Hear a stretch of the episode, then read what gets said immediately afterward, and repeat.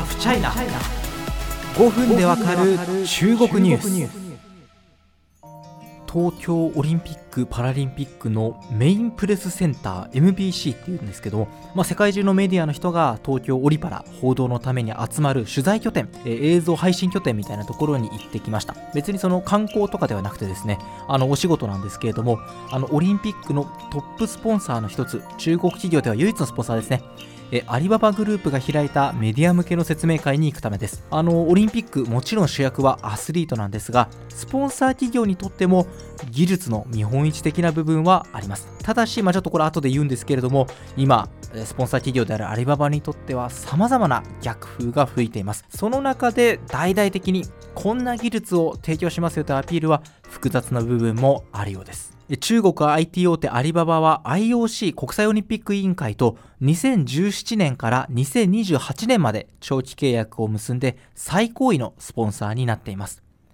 大会では主にクラウド関連の技術を提供します。まあ、そのアリババなんですが、まあ、世界中のメディアが報道のために集まる拠点、東京ビッグサイトにある MPC メインプレスセンター内に、えー、まあ一角にですね、ブースを構えています。そこでちょっと記者向けの説明会を受けてきたんですけれども、今回提供する技術というのは、クラウド技術なので、まあ、試合映像とかの、ライブストリーミングですね。あとはクラウド、まあ、オンラインで行われる記者会見などです。あとはアメリカのインテルと共同で 3D アスリートトラッキングというものを手掛けます。これは、ま陸上競技とか、え出場した選手の動作解析などを、え手掛けてですね、あの選手たちとかコーチとかに 3D で自分の動きを分析して見てもらって、え的確な技術向上に役立ててもらうというものです。また今回ちょっと面白いガジェットも配布されました。え大会のボランティアスタッフたちが耳に装着する、なんていうか本当ね、あのワイヤレス、あのエエアーポッズっていうんですか、あのワイヤレスのイヤホンみたいな感じで耳にペタッとつけるんですけれども、あのまあ耳かきイヤホンみたいな感じのガジェットなんですけれども、ども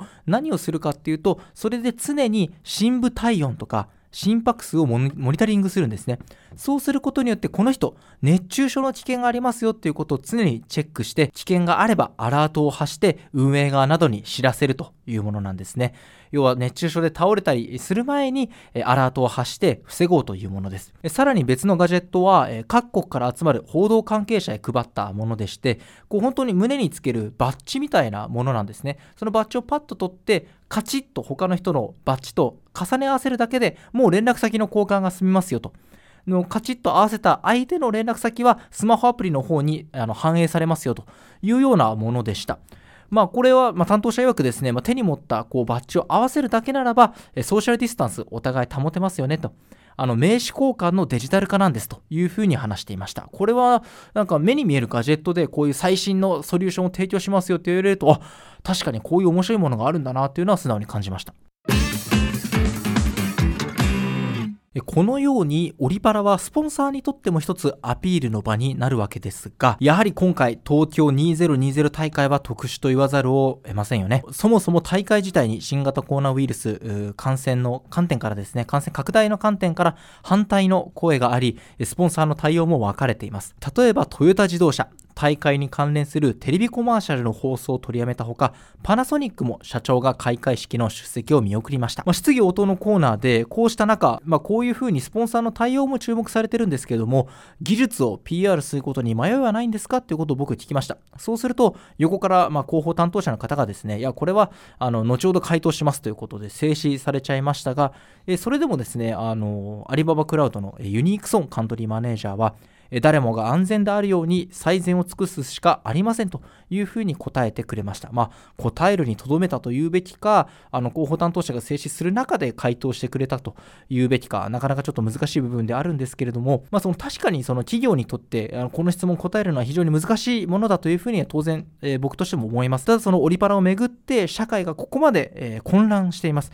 トップスポンサーの見解を尋ねるのは必要だと僕は思います。えー、まあ、オリパラと関係なくアリババクラウドには逆風が吹いています。まあ、アリババクラウドというのは、あの、一応企業の席としてはシンガポール企業ではあるんですけれども、あの日本では特定の業種で中国製のクラウドを利用しないよう対処を求める方針が報じられています。アリババクラウドは、まあ、アリババ本体がね、中国企業ですので、そこに含まれる可能性は当然あると考えるべきです。まあ、こうした逆風が吹く中、オリンピックでアピールしてそれを処方箋にしようというビジョンも、今回の大会の、大会を取り巻く状況からはなかなか感じられません。余談なんですけど、まあ、東京ビッグサイトあの行った方多いと思うんですけどめちゃめちゃ広いじゃないですか。いろんなものがあってですねまた世界の報道関係者が来てえー、日本のおもてなしを受けるという一面もあるので、えー、お散歩してみました。一番ね目に留まったのは自販機なんですね。あの対面、まあ、対面の多分レジとかもあるんでしょうけどあのお土産ショップの外にちょっと何台か3台ぐらいかな並んでたんですけれどもあの日本のお土産オリンピックお土産を買ってってねみたいな自販機があって市松模様じゃないですか今回のオリンピックのエンブレムが。あの市松模様が入った招き猫が1万6500円。大きいオリンピックモデルだるまが4950円と。高みたいな。